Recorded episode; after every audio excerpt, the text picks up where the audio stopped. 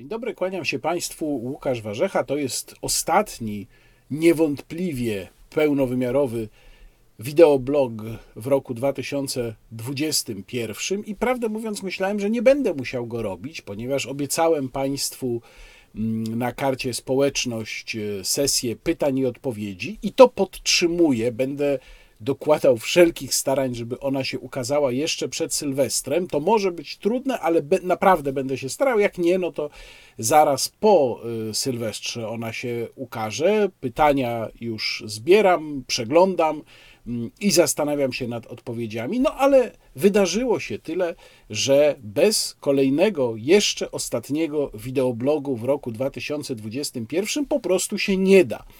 Paroma rzeczami trzeba się koniecznie zająć. I pierwszą z tych rzeczy, którymi trzeba się zająć, jest weto pana prezydenta do ustawy e, medialnej, czyli do ustawy znanej jako Lex TVN, które to weto pan prezydent ogłosił znacznie szybciej niż wypadał mm, trzytygodniowy termin rozpatrywania ustawy, która wpłynęła do Pałacu Prezydenckiego. Ten termin kończyłby się dopiero 9 stycznia, ale pan prezydent, wbrew również moim przewidywaniom, postanowił jednak znacznie szybciej ogłosić swoją decyzję. Zaledwie mm, kilka dni temu to się stało i pan prezydent wystąpił i tutaj y, zobaczmy, co powiedział, y, ogłaszając y, tę decyzję w kluczowym momencie swojej konferencji. Odmawiam podpisania nowelizacji ustawy o radiofonii i telewizji i kieruję ją do Sejmu do ponownego rozpatrzenia. To znaczy, że ją, proszę Państwa, wetuję. Tym samym zamykam ten temat, oddaję to Sejmowi z powrotem do rozważenia i zarazem apeluję, aby Sejm przyjął. Liczę na to w miarę możliwości ponad podziałami politycznymi, bo wierzę w to, że także i przedstawiciele opozycji są przekonani co do tego, że tego typu rozwiązania są dla Polski i dla naszego rynku medialnego dobre żeby ograniczyć możliwość udziałów i akcji posiadanych przez podmioty zagraniczne w spółkach, które mm, są posiadaczami koncesji, czy będą posiadaczami koncesji medialnych w naszym kraju. Ale żeby zrobić to na przyszłość, żeby zrobić to dobrze, żeby zrobić to w sposób uporządkowany, bez wrzutek.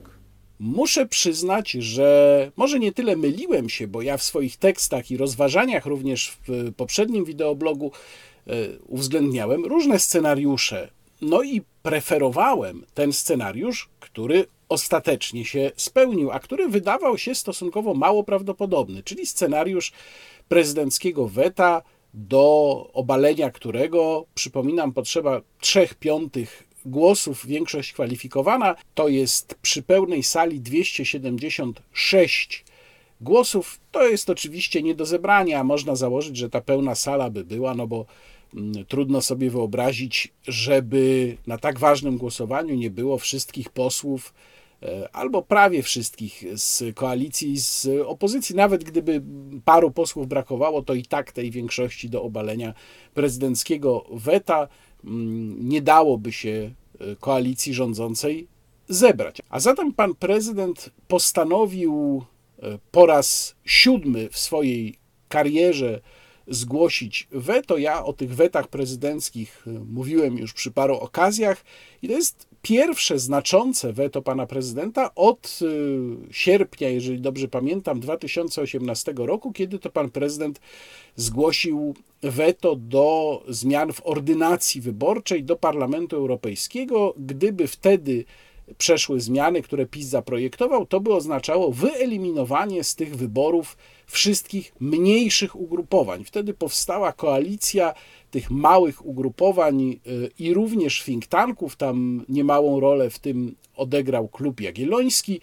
Było spotkanie z panem prezydentem i pan prezydent ostatecznie tę ordynację, tę zmianę w ordynacji zawetował. Dobrze zrobił. E, I Potem było jeszcze weto na początku tego mijającego roku do ustawy o działach administracji, ale to była już kwestia przetargów wewnątrz obozu władzy, mało znacząca e, systemowo sprawa. No i to weto, to obecne weto jest, jeżeli chodzi o relacje pomiędzy Pałacem Prezydenckim a Nowogrodzką, to ono chyba może być porównywane do wet z lipca 2017 roku, wet do ustaw sądowych. No tylko, że tutaj sytuacja jest o tyle inna, że wtedy pan prezydent Andrzej Duda był jeszcze w trakcie swojej pierwszej kadencji, czyli bardziej musiał się pilnować, bo jednak była to kwestia poparcia Prawa i Sprawiedliwości w kampanii wyborczej przed drugą kadencją ewentualną. No a teraz to już jest druga kadencja, czyli ostatnia. I pan prezydent być może y, ma tutaj jeszcze motywacje związane ze swoją polityczną przyszłością, ale o tym powiem Państwu za moment, bo najpierw chciałbym Państwu przedstawić skrót uzasadnienia. To, co Państwo widzieli, ten krótki fragment, w którym pan prezydent ogłasza swoją decyzję, był tak naprawdę na końcu konferencji prasowej. A ja chciałbym Państwu przedstawić skrót z wcześniejszej części tejże konferencji. Y, skrót nie jest taki znowu krótki, bo chyba tam około 8 minut y, wyszło z ponad 20 minut tej konferencji, ale myślę, że warto tej argumentacji pana prezydenta posłuchać bardzo uważnie i za chwilę ja ją dla Państwa przeanalizuję. A zatem proszę posłuchać, jak pan prezydent jeszcze przed ogłoszeniem tej ostatecznej decyzji uzasadniał i tłumaczył swój tok rozumowania, który mu ostatecznie kazał dojść do wniosku, że tę ustawę należy właśnie formalnie rzecz biorąc odesłać do Sejmu do ponownego rozpatrzenia, a kolokwialnie y, rzecz ujmując zawetować. Jednym z argumentów, które były przeze mnie rozważane w trakcie analizy zapisów tej ustawy, była kwestia umowy międzynarodowej, jaka została zawarta przez Polskę w 1990 roku, dokładnie 21 marca 1990 roku. To jest traktat polsko-amerykański pomiędzy Polską a Stanami Zjednoczonymi o wzajemnych stosunkach gospodarczych i handlowych. W tym traktacie między innymi jest właśnie mowa o ochronie inwestycji. No, akurat w tym momencie patrzymy inwestycji amerykańskich w Polsce. Jest tam taka klauzula, która mówi, że wyłączone spośród tego mogą być inwestycje, które są związane z mediami, inwestycje w media, czy to w radio, czy, czy w telewizję, ale dotyczy to inwestycji przyszłych. W sprawie, którą rozważamy, chodzi o kwestię podmiotu, tak, podmiotu, który, który mm, pochodzi ze Stanów Zjednoczonych, którego kapitał jest kapitałem amerykańskim, który posiada 100% udziałów w jednym z podmiotów medialnych w naszym kraju, ważnym i poważnym, e, a który ma legalną, obowiązującą koncesję na nadawanie, czyli któremu państwo polskie wyraziło zgodę na to poprzez uprawniony do tego organ, do tego, aby to nadawanie następowało. W istocie obecnie podmiot ten realizuje swoje, swoje działania gospodarcze, podkreślam, w ramach wolności gospodarczej, w ramach polskiej konstytucji, w, sposób w pełni legalny i aprobowany przez państwo polskie. I teraz, proszę Państwa, tak jak wspominałem, w tym kontekście rozważałem te najważniejsze również i normy konstytucyjne w aspekcie całej tej ustawy. Po pierwsze, kwestia ochrony prawa własności, po drugie, kwestia ochrony zasady swobody działalności gospodarczej, po trzecie, kwestia ochrony interesów w toku, po czwarte wreszcie, proszę Państwa, w aspekcie pośrednio konstytucyjnym kwestię tejże właśnie polsko-amerykańskiej umowy i jej przestrzegania jako elementu wiążącego Polskę prawa międzynarodowego. I tu, proszę Państwa, pojawiły się podstawowe pytania, które sobie stawiałem. Zresztą to nie jest pierwszy raz, kiedy prezydent sobie takie pytania stawia. Czy ten okres sześciu miesięcy jest tak naprawdę okresem wystarczającym? Krótko mówiąc, czy te warunki są uczciwe? Zwyczajnie po ludzku uczciwe. Czy to nie jest tak, że w momencie, kiedy jest tylko sześć miesięcy na to, żeby pozbyć się akcji, pozbyć się udziałów w sposób istotny e, wpłynie to na cenę tych, tych akcji lub udziałów i oczywistą sprawą jest, że ten podmiot, który jest tutaj właścicielem, nie dokona, nie jest w stanie dokonać ich zbycia za takie pieniądze, które byłby w stanie uzyskać za te akcje w normalnych warunkach, gdyby tego obowiązku zbycia nie było. To jest pierwsze pytanie. W istocie zatem, jak to narusza kwestię prawa własności, własności tych udziałów, obniżając ich cenę, obniżając tym samym majątek tego podmiotu, obniżając y, ten zysk, który potencjalnie może osiągnąć ze sprzedaży swoich akcji lub udziałów. To była pierwsza sprawa. Druga sprawa, proszę Państwa, no pamiętajmy o tym, że mówimy o spółce, która tą koncesję niedawno uzyskała. Tak jak powiedziałem, w istocie zatem państwo polskie nie tak dawno w majestacie prawa udzieliło zgody na emisję, na, na, na, emisję, na emisję telewizyjną i teraz sobie trzeba zadać pytanie, w jakim stopniu jest to uderzenie w coś, co nazywamy tak zwanymi interesami w toku. Mało jeszcze. Prawami, które zostały dobrze nabyte, jak mówią prawnicy, bo zostały nabyte zgodnie z obowiązującymi przepisami, zgodnie z prawem. Otóż trzeba sobie jasno powiedzieć, bez wątpienia mamy tutaj do czynienia z ingerencją i to ingerencją bardzo poważną w prawa już istniejące, w prawa już obowiązujące. W istocie zatem wszystko sprowadza się do problemu tego przepisu przejściowego, czyli że cała ustawa i cała ta zmiana dotyczy w gruncie rzeczy podmiotów, które już dzisiaj są obecne na rynku i które już dzisiaj posiadają tutaj swoje, swoje inwestycje, swoją, swoją własność, które dzisiaj już na naszym rynku w tym właśnie zakresie prowadzą działalność gospodarczą. Kolejne pytanie, w jaki sposób takie rozwiązanie w istocie prowadzi do ograniczeń w zakresie swobody prowadzenia przez nich działalności gospodarczej. Więc jak to w istocie wpływa na jego prawo do swobodnego prowadzenia, wolnego prowadzenia w Polsce działalności gospodarczej, jeżeli w istocie tuż po uzyskaniu przez niego te, uprawnień do jej prowadzenia następuje uderzenie w te uprawnienia i następuje ich ograniczenie poprzez e, wspomnianą tutaj ustawę. Oczywiście dochodzi do tego także i kwestia jeszcze pluralizmu medialnego, wolności słowa. Ja oczywiście odnoszę się również i do tej kwestii, także i tą kwestię badałem i chcę wszystkich zaniepokojonych uspokoić, że podejmując swoją decyzję, także i ten element z całą powagą e, brałem pod uwagę e, i ten element także i z całą powagą rozważałem. Ja uważam, że generalnie ograniczenie możliwości posiadania udziałów lub akcji w podmiotach, nazwijmy to medialnych,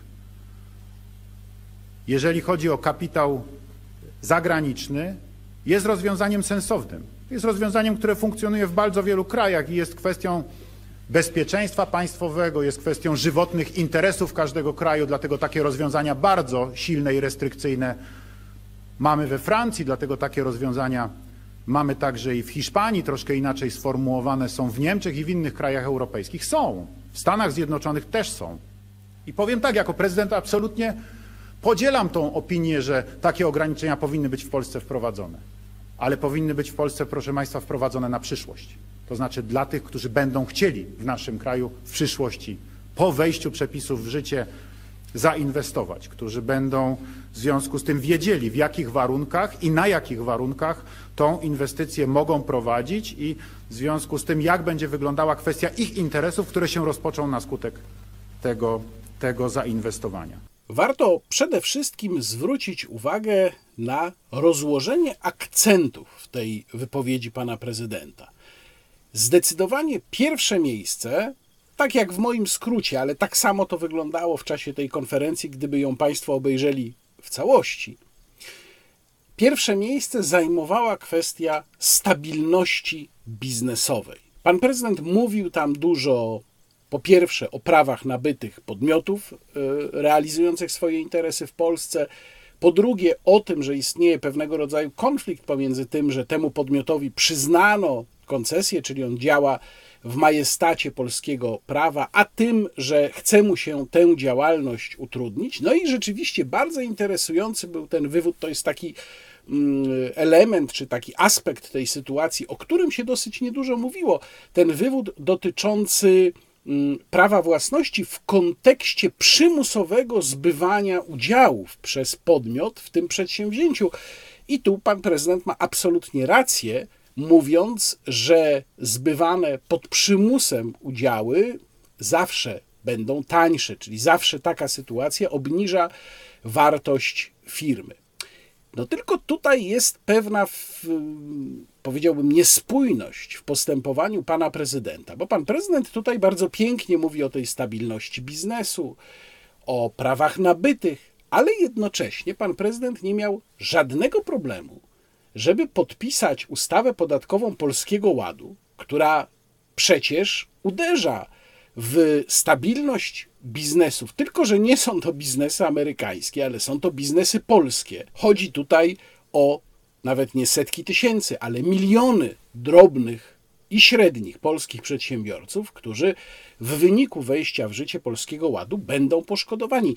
I tu pan prezydent nie martwił się o stabilność otoczenia prawnego, o stabilność warunków, w których prowadzi się interesy, a przecież były apele, i to były apele również do pana prezydenta, pochodzące również ze strony nowego Rzecznika Praw Obywatelskich, żeby przynajmniej odroczyć o rok wejście Polskiego Ładu w życie, tak żeby biznesy, przedsiębiorcy nie stawali tak szybko wobec zupełnie nowych, bardzo skomplikowanych, bardzo niejasnych często reguł prowadzenia biznesu. No ale tutaj pan prezydent jakoś tego nie posłuchał, a przecież mógłby zastosować dokładnie to samo rozumowanie, które zastosował w przypadku TVN. No więc dlaczego tak jest? Po pierwsze, jak prześledzimy weta pana prezydenta, to dojdziemy do wniosku, że one nigdy nie dotyczyły projektów socjalnych Prawa i Sprawiedliwości. Nigdy. Pan prezydent zawsze podpisywał wszystkie ustawy dotyczące socjalu i wszelkiego rodzaju finansowych, gospodarczych, socjalnych rozwiązań Prawa i Sprawiedliwości. Nie miał z tym nigdy problemu. Wetował rozwiązania, które były, powiedziałbym, ustrojowo wątpliwe według niego. E, no i tutaj chyba oczywiste jest, że ogromną rolę odegrała kwestia kontaktów ze Stanami Zjednoczonymi. Pan prezydent o tym poniekąd też mówił w swoim wystąpieniu, aczkolwiek e, nie powiedział o tym wprost. Natomiast ja bym stawiał taką tezę, że o ile Jarosław Kaczyński patrzy głównie do wewnątrz kraju, interesuje go to, co się dzieje w środku, uwarunkowania międzynarodowe uważa za swego rodzaju utrudnienie w działaniach, które on chce prowadzić tutaj w Polsce. Nie potrafi, moim zdaniem, Jarosław Kaczyński objąć szerszego obrazu, choć ma czasem całkiem trafne diagnozy. Wiele jego diagnoz, na przykład dotyczących sposobu funkcjonowania Unii Europejskiej, uważam za trafione. Ale zawsze w centrum tej gry politycznej jest to, co się dzieje w kraju. A pan prezydent tutaj patrzy trochę szerzej, również jak sądzę, z tego powodu, że to jemu w tym podziale, nieformalnym podziale kompetencji w obozie rządzącym pozostawiono kontakty ze Stanami Zjednoczonymi. No i pan prezydent, jak sądzę, rozumie, że hmm, Joe Biden nie jest Donaldem Trumpem, jeżeli chodzi o przychylność wobec tego rządu, ale trzeba się jakoś z Białym Domem porozumieć, zwłaszcza w tej sytuacji trudnej strategicznie, jaka jest. Nie, żeby Joe Biden sobie w niej radził doskonale, no ale po prostu innego prezydenta tam nie ma i ten będzie um, jeszcze przez ponad dwa lata najprawdopodobniej. Oczywiście wszystko się może zdarzyć, prawda? Bo pan prezydent Biden chyba okazał się bardziej żywotny niż niektórzy w obozie demokratów liczyli. Jedna jeszcze rzecz, którą e, warto zauważyć, to bardzo w sumie zdawkowe wspomnienie przez pana prezydenta kwestii wolności słowa i wolności mediów. To jest jednak też charakterystyczne. Wyglądało to tak w czasie tej konferencji, pan prezydent tam poświęcił temu nie wiem ile, no właściwie tyle, co ja Państwu pokazałem, czyli w czasie całej ponad 20-minutowej konferencji to było kilka zdań, to było może półtorej minuty, może minuta. Y, więc wyglądało to trochę jak wątek doklejony na siłę do tej całej reszty wypowiedzi pana prezydenta, co też, jak sądzę, pokazuje, jaka tutaj motywacja była dominująca, no jak właśnie zobaczymy na rozłożenie akcentów. I jeszcze jedna ciekawa rzecz w tym wystąpieniu pana prezydenta, z którą muszę powiedzieć, całkowicie się zgadzam, czyli ten moment, w którym pan prezydent powiada pod koniec konferencji, że on jest zwolennikiem tego typu rozwiązań, czyli jest zwolennikiem pewnego ograniczenia udziału y, podmiotów zagranicznych y, no, musiałyby to, musiałoby tu chodzić o podmioty pochodzące spoza europejskiego obszaru gospodarczego, czy spoza Unii Europejskiej, bo w Unii Europejskiej, wewnątrz Unii Europejskiej obowiązuje wolność przepływu kapitału, dlatego nie ma ograniczeń, wbrew temu, co niektórzy twierdzili, na przykład Joanna Lichocka, nie ma i nie może być ograniczeń wewnątrz Unii Europejskiej, jeżeli chodzi o na przykład posiadanie gazet przez podmioty z wewnątrz Unii Europejskiej, ale mogą być ograniczenia dotyczące podmiotów spoza Unii Europejskiej, dotyczące i gazet, i radia, i telewizji. I pan prezydent powiada, że on jest zwolennikiem takich ograniczeń, ale pod warunkiem, że one będą dotyczyły wyłącznie podmiotów nowych i na to chyba wszyscy mogliby się rzeczywiście zgodzić. Ja bym się na coś takiego zgodził, oczywiście uwzględniając to, żeby takie ograniczenia były i rozsądne, e, i proporcjonalne do korzyści, które mogą przynieść. No i oczywiście, żeby te korzyści były przedstawione w sposób przekonujący. To znaczy, nie można tego robić po prostu dlatego, że inni tak mają, tylko dlatego, że coś z tego dobrego miałoby dla Polski wyniknąć. Ale gdybyśmy wprowadzali te ograniczenia z uwzględnieniem podmiotów, które dopiero wejdą na rynek, to to jest gra fair, bo wtedy te podmioty wiedzą, na jakich warunkach wchodzą, mogą się na to zgodzić lub nie, ale nie będą niczym zaskakiwane. Natomiast sytuacja, w której prawo tak naprawdę działa wstecz w stosunku do biznesów, które już istnieją i legalnie w Polsce funkcjonują, dokładnie to powiedział pan prezydent, no jest jednak trudna do zaakceptowania. Wreszcie jeszcze jedna kwestia, pojawiła się taka hipoteza, miałem z nią do czynienia w dyskusji w dniu, kiedy pan prezydent ogłosił swoje weto wobec y, nowelizacji ustawy medialnej.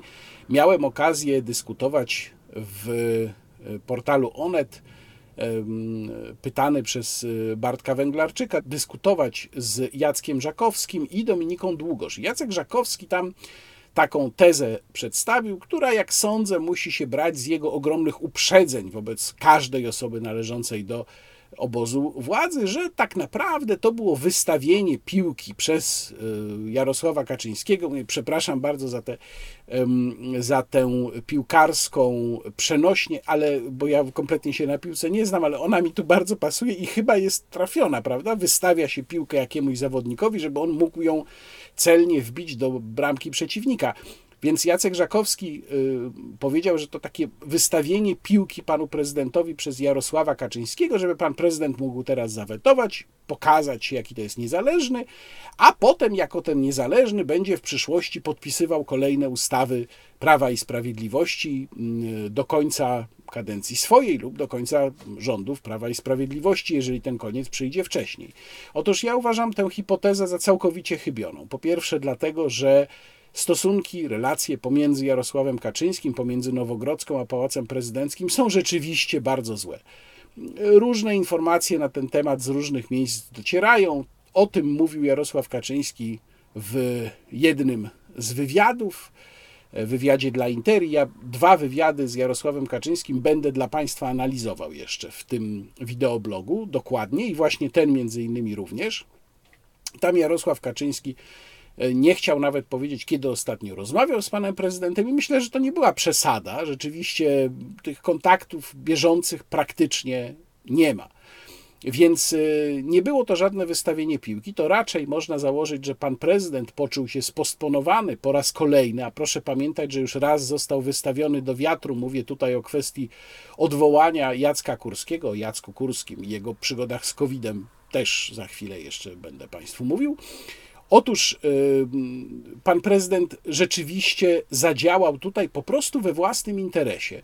I tak jak powiedziałem wcześniej, zadziałał również w interesie swojej przyszłości. Ale znów nie tak, jak mówi Jacek Żakowski. Jacek Żakowski tam przedstawił taką hipotezę, że chodzi o to, żeby po zakończeniu kadencji Andrzej Duda się poczuł bezpiecznie, bo Amerykanie będą go chronić, nie pozwolą go wsadzić w Polsce do więzienia. No, to już są naprawdę mocno fantasmagoryczne wizje. Ja myślę raczej, że pan prezydent, jeżeli rzeczywiście ma ambicje, moim zdaniem zbyt duże zdecydowanie, jak na jego charyzmę i to, co pokazał do tej pory w czasie swoich dwóch kadencji, chyba że teraz to się jakoś znacząco zmieni.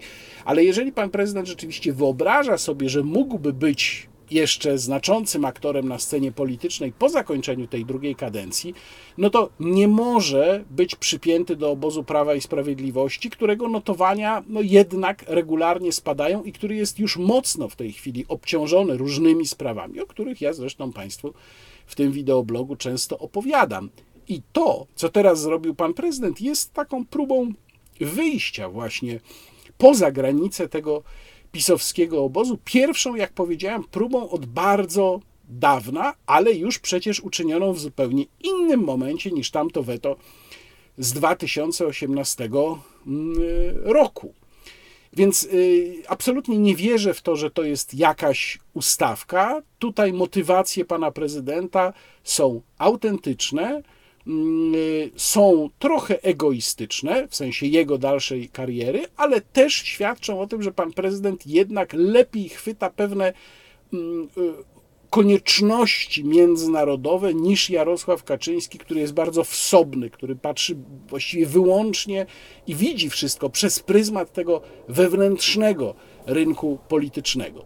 Można natomiast zadać sobie pytanie, czy to jest koniec y, prób zrobienia czegoś z mediami e, przez Prawo i Sprawiedliwość w Polsce? Myślę, że nie. Myślę, że jakieś próby jeszcze będą. Mogą być jakieś podchody pod kupno tego czy innego e, medium. Mogą być jakieś próby jeszcze być może forsowania dekoncentracji, ale na pewno to weto bardzo osłabia wszelkie tego typu podchody i myślę, że obóz władzy w tej chwili również już widzi, że na przykład gdyby wymyślił ustawę dekoncentracyjną, no to w gruncie rzeczy pan prezydent może zastosować wobec niej to samo rozumowanie, które zastosował tutaj wobec nowelizacji ustawy medialnej. A zatem no, pierwszy raz naprawdę od bardzo dawna można mimo wszystko, mimo tej niekonsekwencji, którą wcześniej pokazałem, ustawa podatkowa Polskiego Ładu, można pana prezydenta pochwalić za jego decyzję sprzed paru dni. A skoro przewinął nam się tam Jacek Kurski, no to nie sposób nie opowiedzieć o wielkiej przygodzie Jacka Kurskiego z wiadomą chorobą i stwierdzeniem statusu ozdrowieńca i wyjazdem do Paryża na Eurowizję Junior. I to się wszystko układa w bardzo dziwną sekwencję. Mówię tutaj rzecz jasna o sprawie, którą Pierwszy opisał Kamil Dziubka y, w Onecie, sygnalizując, że pan prezes telewizji polskiej, pan Jacek Kurski, 14 mm, mm, grudnia miał zrobione testy w PCR, testy PCR w mm, szpitalu, Centralnym Szpitalu Klinicznym MSWiA. Te testy, jak napisał Onet, wykazały koronawirusa u Jacka Kurskiego, e, a Jacek Kurski mimo to e, bodajże pięć dni później znalazł się w Paryżu na mm, Eurowizji Junior. A jeszcze wcześniej, czyli 12 grudnia, był też na testach w Centralnym Szpitalu Klinicznym, tymże samym szpitalu, i wtedy testy nie wykazały obecności wirusa. No i Jacek Kurski bardzo się wzburzył, puścił taką serię tweetów, pisząc, że on tutaj będzie teraz już składał doniesienie do prokuratury, kwestia ujawnienia informacji medycznej. No tu akurat rzeczywiście e, ma podstawy, aczkolwiek zupełnie jasne jest, że w śledztwie tutaj Kamil Dziubka powoła się na tajemnicę dziennikarską, jeżeli chodzi o to, skąd miał te informacje, e, no ale że to w ogóle nieprawda, że on został uznany za ozdrowieńca. No i ja bym tutaj się chciał przyjrzeć szczegółom tej sprawy. Przyjrzałem się zaraz po tym, jak ona się pojawiła, i pojawiło się również oświadczenie Centralnego Szpitala Klinicznego MSWiA, któremu się bardzo dokładnie przyjrzałem, które bardzo dokładnie przeczytałem. I jak przeczytałem, to stwierdziłem, że jest kilka pytań, które należy zadać. I te pytania wysłałem do pani rzecznik Centralnego Szpitala Klinicznego MSWiA jeżeli dostanę odpowiedzi, no przypominam, że zgodnie z ustawą o dostępie do informacji publicznej te odpowiedzi powinienem dostać w ciągu dwóch tygodni, lub ewentualnie powinienem dostać informację, że potrzeba więcej czasu na przygotowanie odpowiedzi, to natychmiast je Państwu zakomunikuję. Tu wyjaśniam od razu, że moje pytania, które zaraz Państwu przedstawię, nie dotyczyły żadnych spraw objętych na przykład tajemnicą lekarską, dotyczyły wyłącznie kwestii ogólnych. No ale tutaj warto i trzeba spojrzeć do tego oświadczenia. Już nie będę mm, y, Państwu mm, cytował tweetów Jacka Kurskiego, bo nie warto, bo to, to jest tam czysta retoryka. Natomiast samo oświadczenie, które teoretycznie przynajmniej mówi o faktach, no, trzeba zacytować. W dniu 14 grudnia w Centralnym Szpitalu Klinicznym MSWiA rzeczywiście zostało wykonane badanie metodą RT-PCR z oceną cykli detekcji próbki pobranej od pana Jacka Kurskiego. Badanie to zostało wykonane po okresie aktywnej fazy choroby w celu potwierdzenia statusu ozdrowieńca, to znaczy, czy wydalane jeszcze RNA wirusa jest, czy też nie jest patogenne, zaraźliwe. No i tutaj pojawia się pierwsze pytanie, które skierowałem do pani rzecznik. Mianowicie, Centralny Szpital Kliniczny w tym oświadczeniu stwierdza, w jakim celu zostało wykonane badanie. Ale czegoś tu nie rozumiem. Jeżeli Jacek Kurski był dwa dni wcześniej, zrobiono mu badanie, które niczego nie wykazało, to dlaczego dwa dni później zrobiono mu badanie w celu potwierdzenia statusu uzdrowieńca? Ja właśnie o to zapytałem panią rzecznik, co takiego spowodowało, że Centralny Szpital Kliniczny od razu podszedł do tego badania jako do badania, które ma potwierdzić status ozdrowieńca.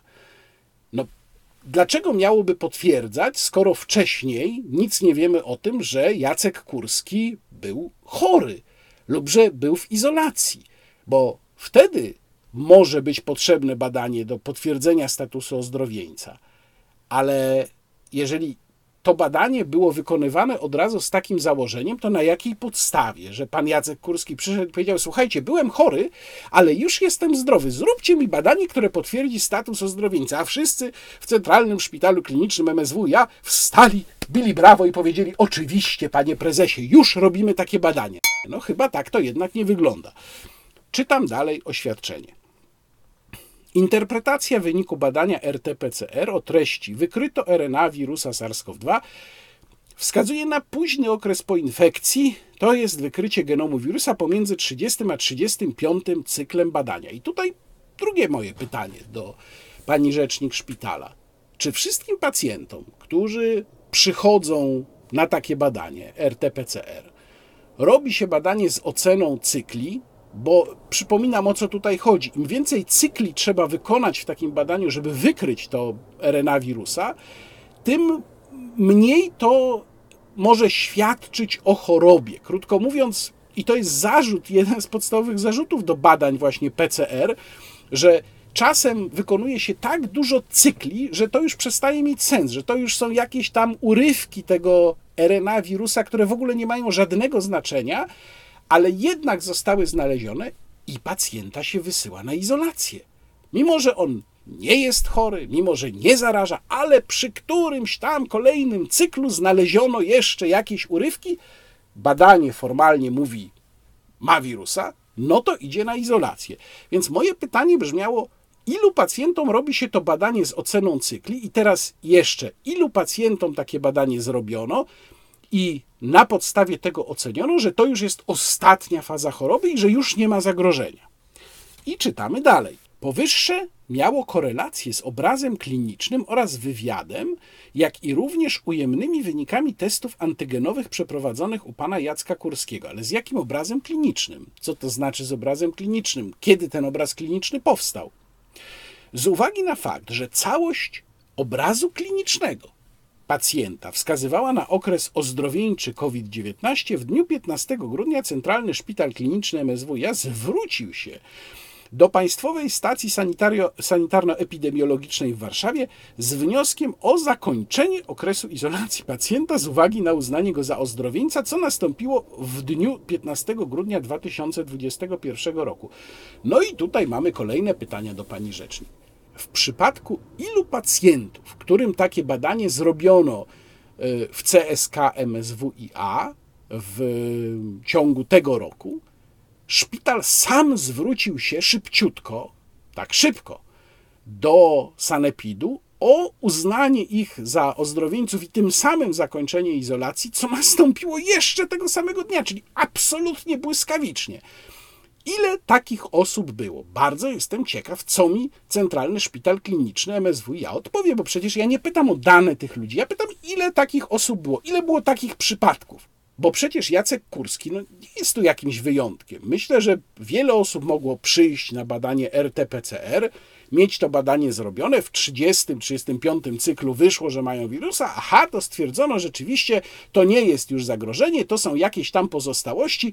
Już pan jest ozdrowieńcem. Natychmiast dzwonimy do sanepidu, żeby pana zwolniono z izolacji. Ile było takich przypadków? No i wreszcie jeszcze jedna rzecz, na którą zwracają uwagę osoby analizujące mm, tę historię, to znaczy, jeżeli 15 grudnia Jacka Kurskiego uznano za ozdrowieńca, zwolniono z izolacji, zwolniono z izolacji, proszę zauważyć, to co pan Jacek Kurski robił 13 grudnia na koncercie upamiętniającym wprowadzenie stanu wojennego?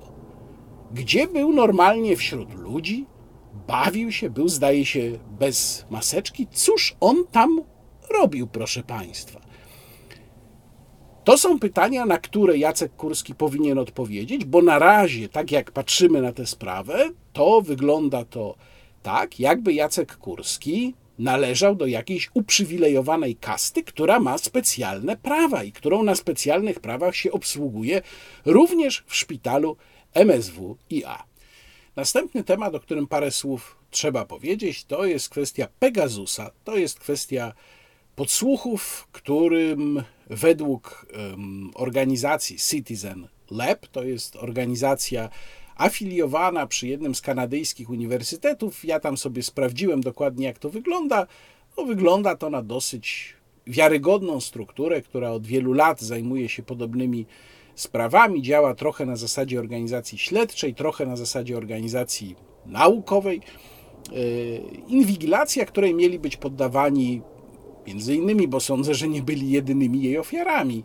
Pani prokurator Wrzosek, która e, wszczęła postępowanie w sprawie wyborów kopertowych, pan e, mecenas Roman Giertych i pan senator Krzysztof Brejza w czasie, kiedy kierował przecież kampanią e, wyborczą Platformy Obywatelskiej.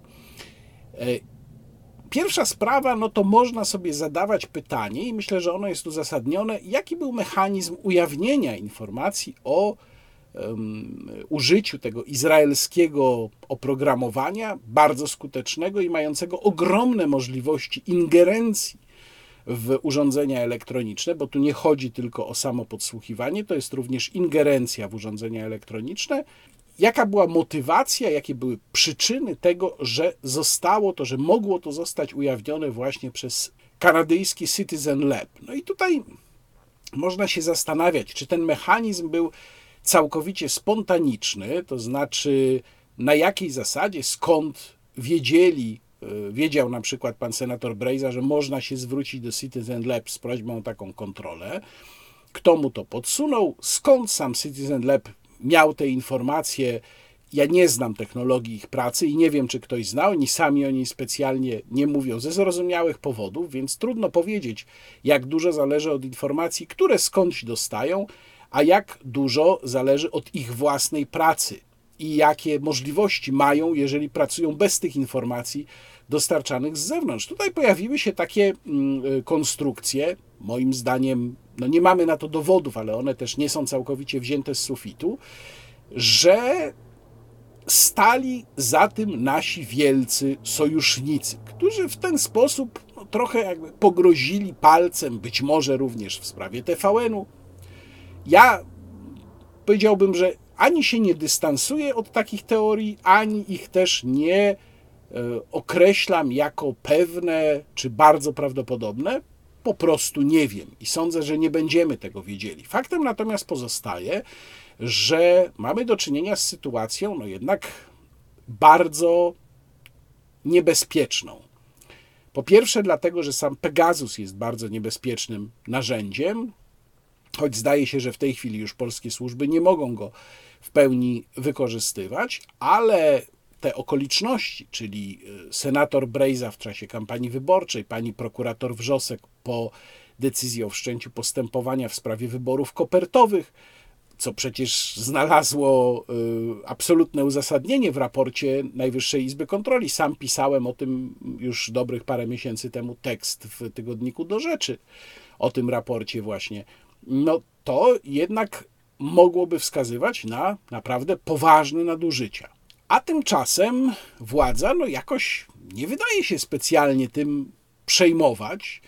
I tutaj y, zastanawiam się, jak duży potencjał tkwi w tej sprawie. No bo oczywiście opozycja, jak to zwykle, mówi, to jest taka sprawa, która w normalnych warunkach obaliłaby już rząd.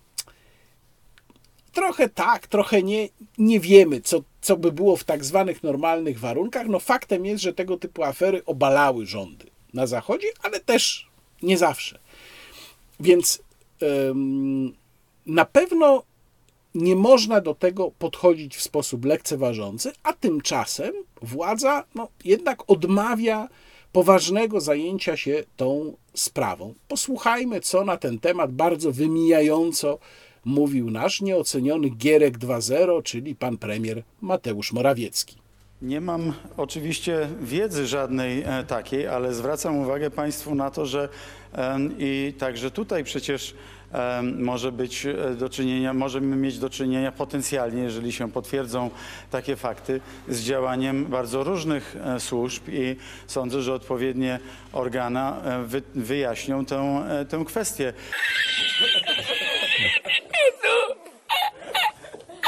Mm, powołujemy, przywołujemy tutaj informację, co do której e, po pierwsze sprawdzenia powinniśmy mieć jakieś zdrowe wątpliwości, bo to jest podstawowa e, sprawa, żeby nie, nie wejść w tą spiralę fake newsów, e, a z drugiej strony nie uwzględniamy tego, co w swoim oświadczeniu przedstawiły służby specjalne, a więc bardzo proszę do e, służb specjalnych e, po pierwsze e, zwrócić, znaczy zwrócić uwagę na to oświadczenie, które miało miejsce i jeżeli będzie konieczne jakiekolwiek doprecyzowanie, to oczywiście poproszę o wydanie dodatkowego oświadczenia. Zrobię to zresztą bezzwłocznie jeszcze w najbliższych paru dniach, jeżeli jest taka potrzeba po stronie mediów, aby dodatkowo wyjaśnić tę sprawę, to warto to na pewno zrobić. No ale pan premier panem premierem, jego styl znamy, ale znamy też styl pani Olgi Estymacji Semeniuk. I naprawdę to warto właśnie posłuchać pani Estymacji Semeniuk, która w rozmowie z Beatą Lubecką w radiu Z przez długi czas, przez wiele sekund Olga Semeniuk to potrafi stosowała różnego rodzaju uniki, lała wodę, mówiła tak, żeby nic nie powiedzieć, a i stosowała jeszcze taki wyjątkowo prymitywny chwyt. To jest taki chwyt, do którego uciekają się no ja jednak powiem, to osoby o niedostatecznie rozbudzonym intelekcie, żeby w inny sposób sobie poradzić. To znaczy, kilka razy mówiła: No, ja tak cenię pani warsztat dziennikarski, po co pani mnie o to pyta? Mm, no i na koniec padło zaskakujące stwierdzenie, ale chciałbym tu Państwu pokazać cały fragment tej rozmowy. Proszę popatrzeć. To przed świętami dowiedzieliśmy się, że mm, Krzysztof Brejza, senator Platformy Obywatelskiej, był inwigilowany przez system Pegasus, kiedy był szefem sztabu wyborczego Koalicji Obywatelskiej. To jest skandal. Czy powinny polecieć głowy, na przykład koordynatora służb specjalnych? Mam tutaj, pani redaktor, ogromny problem w tym momencie z odpowiedzią na to pytanie, ponieważ cenię sobie bardzo pani jakość w dziennikarstwie i chciałabym, żebyśmy nie wciągały się obie w temat, który absolutnie nie jest y, tematem jawnym. Działania operacyjne służb y, i organów, które są związane ze służbami, nie mają charakteru jawnego. Platforma Obywatelska bardzo często szuka tematu zastępczego do tematów ważnych Ale dla jaki to temat zastępczy, skoro on, y, doniosła o tym agencja Associated Press, powołując się na y, instytucję z Kanady? Ekspert Pani, pani redaktor, na, powołując się na niezależnych ekspertów, a strona polska również wydała w tym temacie oświadczenie. Centralne Biuro Antykorupcyjne, tutaj pan minister Żaryn wydał, e, pan rzecznik Żaryn wydał oświadczenie w tym temacie, że absolutnie potrzeba zgody sądowej, jak i prokuratora generalnego do tego, aby w jakikolwiek sposób operacyjny móc weryfikować daną osobę publiczną i tutaj nie ma jakiegokolwiek prawa nadrzędnego do tego, o którym mówił pan mm, rzecznik Żaryn, więc my żeśmy się w tym temacie wypowiedzieli. Ale, Ale dobrze, ale pani minister, czy użycie systemu Pegasus, który miał y, y, służyć do y, tropienia przestępczości zorganizowanej przede wszystkim i przestępczości w cyberprzestrzeni, y, czy użycie takiego systemu w kampanii wyborczej nie jest skandalem w kontekście uczciwości wyborów? Pani redaktor, nie mamy absolutnie żadnej wiedzy. Komentowana, ta sprawa była komentowana przez organy odpowiednie, które się tym zajmują operacyjne i nie chciałabym, żebyśmy wciągały się, ponieważ nie mamy takiego też prawa do tego, aby wciągać się w niejawny charakter spraw związanych z działaniami operacyjnymi. Nie mamy tutaj wiedzy, jakie systemy są wykorzystywane No, i nie system powinniśmy, Pegasus. nie powinniśmy się, nie powinni, ale nie mamy takiego potwierdzenia, to po pierwsze. Po drugie, służby polskie absolutnie zanegowały to. Po trzecie, chciałabym poruszyć wątek dość prywatny, o którym ostatnio w przestrzeni publicznej mówił minister Maciej Wąsik, mianowicie związany z jego małżonką i rokiem 2010, którym, w którym absolutnie jego żona była przez trzy miesiące inwigil- inwigilowana wtedy, kiedy premierem był Donald Tusk. I to była sprawa, którą minister Maciej Wąsik ujawnił. Dlaczego dzisiaj zajmujemy się Romanem Giertychem, który, jak wiemy, pani redaktor, obie nie chciałybyśmy być w skórze Ja pytam o Krzysztofa Brejzę, o szefa kampanii wyborczej Koalicji Obywatelskiej w wiemy 2019 roku.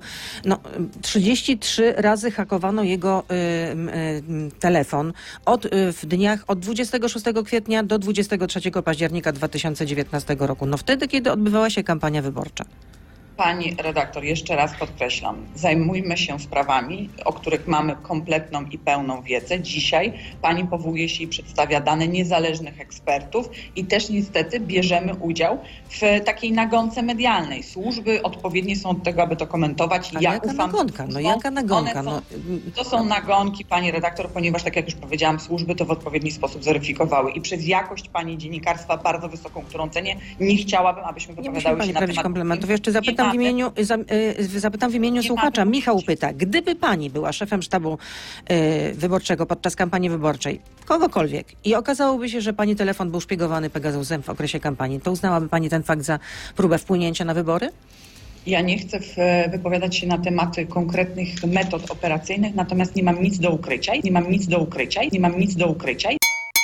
I Powiem pani redaktor więcej, że gdybym była podsłuchiwana lub w, jakiś w jakikolwiek sposób inwigilowana jako osoba publiczna, wiceminister, również radna Warszawy, nie miałabym z tym żadnego problemu, ponieważ nie mam nic do ukrycia.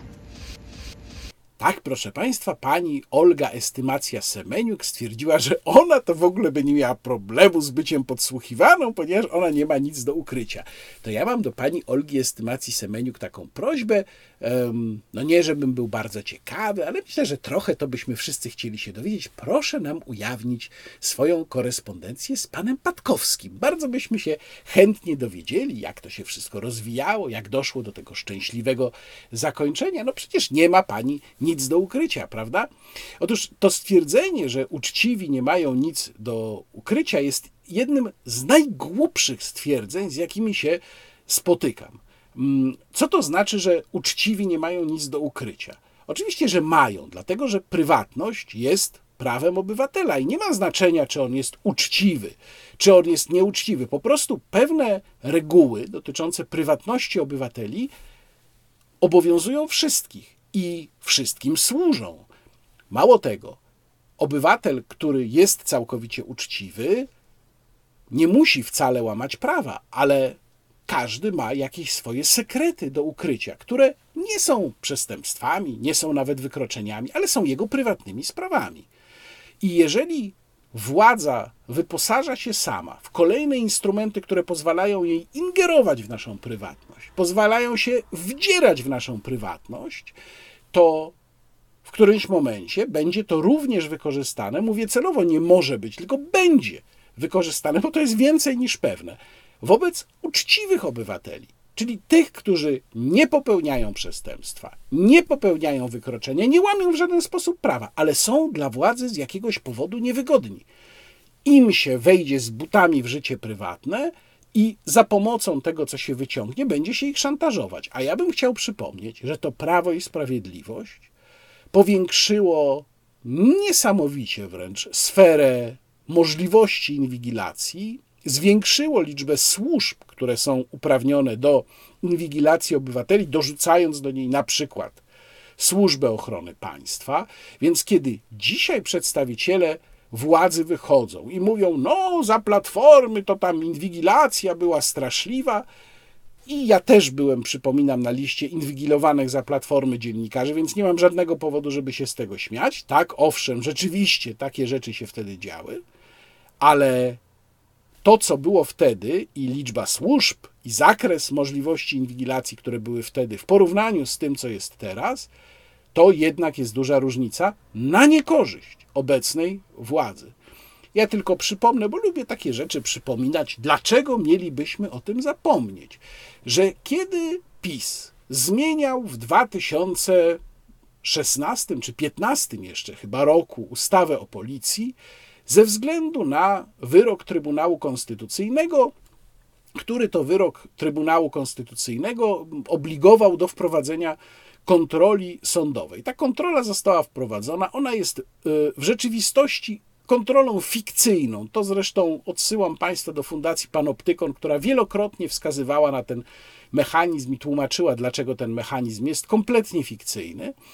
I wtedy, kiedy organizacje pozarządowe zwracały na to uwagę, że korzystając z pretekstu wyroku Trybunału Konstytucyjnego, PiS tworzy ogromne możliwości nadużyć w sferze inwigilacji, to wtedy pan prezydent, tak, mówię, lubię przypominać takie niewygodne rzeczy. Wtedy pan prezydent oświadczył: Ja wiem, to nie jest doskonała ustawa, ale ja obiecuję, że będę się spotykał z organizacjami pozarządowymi i na podstawie naszych spotkań, wniosków przygotuję sam swój projekt ustawy już na spokojnie, który uwzględni te uwagi. I to się, proszę Państwa, nigdy nie stało. I dlatego dzisiaj, kiedy pan rzecznik koordynatora do spraw służb specjalnych, pana Mariusza Kamińskiego, pan Stanisław Żaryn, wychodzi i składa takie oświadczenie, że wszystko to było zgodne z prawem, za zgodą prokuratora generalnego i sądu, to ja nie mam wątpliwości, że on mówi prawdę. Tak, absolutnie. Wszystko to było zgodne z prawem, co nie znaczy, że było słuszne i właściwe, bo właśnie na tym polega dokładnie problem, że PiS tak urządził prawo, że można inwigilować ludzi zgodnie z prawem w zakresie, który nie powinien być w Polsce dopuszczalny.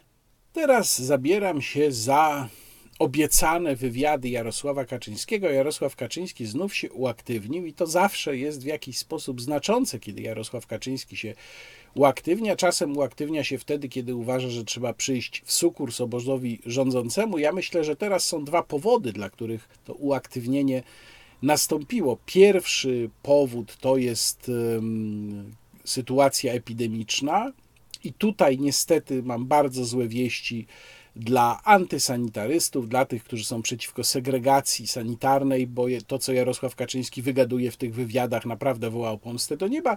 I drugi powód to jest sytuacja gospodarcza. No, Jarosław Kaczyński twierdzi oczywiście, że ona jest znakomita, ale inflacja to też jest sytuacja gospodarcza.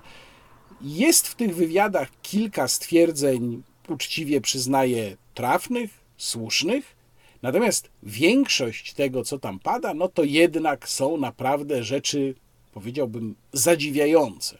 Najpierw zajrzymy do Gazety Polskiej, przy czym tutaj uwaga oczywista, jak sądzę, z Jarosławem Kaczyńskim rozmawiali mm, Katarzyna Gujska i Tomasz Sakiewicz. No więc proszę się nie spodziewać fajerwerków, bo oni nie przyszli tam przecież po to, żeby zadawać Jarosławowi Kaczyńskiemu trudne pytania. I tutaj poczytam Państwu trochę z tego wywiadu. Będzie tu kilka wątków, które Państwo doskonale znają z mojego wideoblogu.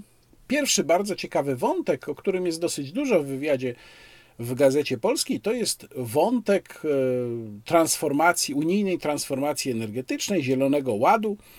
I tu między innymi Jarosław Kaczyński mówi tak.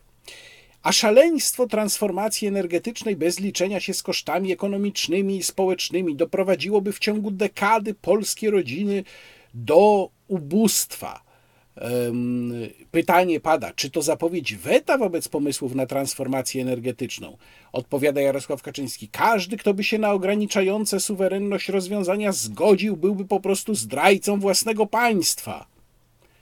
Nie wiem, czy tak poważne słowa wobec pana premiera Morawieckiego są uzasadnione, bo przecież to pan premier Morawiecki w grudniu 2020 roku zgodził się na podwyższenie celów e, redukcji CO2 do 55% do 2030 roku. To jest taki etap, który ma zostać osiągnięty przed neutralnością klimatyczną w roku 2050. I jakoś w ogóle w tym wywiadzie w Gazecie Polskiej nie pada pytanie o tamtą zgodę premiera Morawieckiego. Ciekawe dlaczego. Może po prostu Katarzyna Gujska i Tomasz Sakiewicz zapomnieli o tamtym fakcie, albo może on im jakoś umknął, że nie zapytali.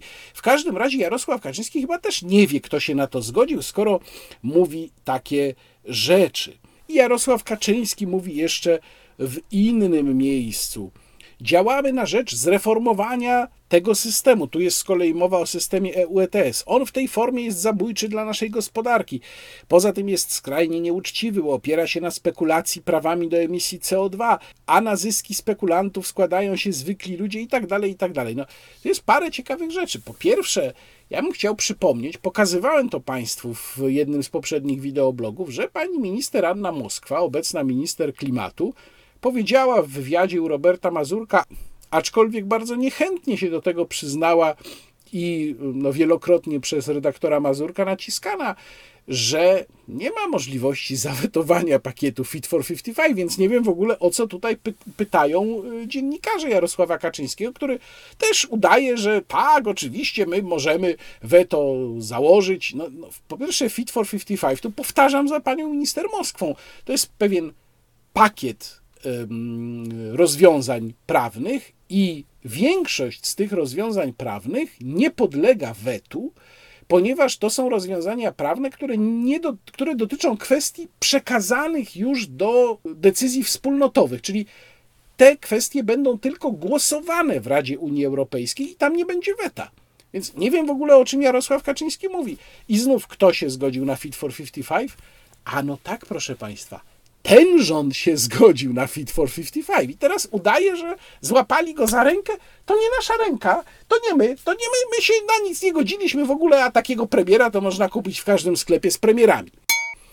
Ale to nie jest wszystko z ciekawych rzeczy, bo co jeszcze mówi Jarosław Kaczyński, który oczywiście sprzeciwia się w tym wywiadzie koncepcjom federalizacji Unii Europejskiej, ale mówi, że wyobraża sobie konstrukcję Unii Europejskiej, która rzeczywiście daje potencjał do wygrywania rywalizacji na polu globalnym. I mówi, że to była koncepcja, którą y, on wymyślił wspólnie z bratem świętej pamięci, panem prezydentem Lechem Kaczyńskim. I mówi tak. W tej koncepcji Unia powinna posiadać potężną armię, porównywalną do sił zbrojnych USA, a dowództwo nad nią byłoby wyjęte spod zarządów krajowych to byłoby wojsko europejskie, a nie zlepek powstały z armii krajowych, utrzymywana byłaby ze składek krajów wspólnoty. Ale ja bym chciał zapytać pana premiera, bo tak fajnie brzmi, ale jeżeli by powstała taka armia, co wydaje mi się bardzo mało prawdopodobne, ale jeżeli, i pan premier mówi, ona byłaby wyjęta spod zarządów krajowych, to czym tak naprawdę sposób zarządzania tą konstrukcją różniłby się od, powiedzmy, Komisji Europejskiej, która też można powiedzieć jest wyjęta spod zarządów krajowych, a przecież nie mamy często wątpliwości, w czyim interesie działa. To znaczy, byłaby to konstrukcja, krótko mówiąc, która by się mieściła całkowicie w tej samej logice działania Unii Europejskiej, którą sam Jarosław Kaczyński krytykuje i kontestuje. To jest jeden z wariantów, czyli że po prostu taka armia europejska byłaby całkowicie pod wpływem najsilniejszych państw Unii Europejskiej.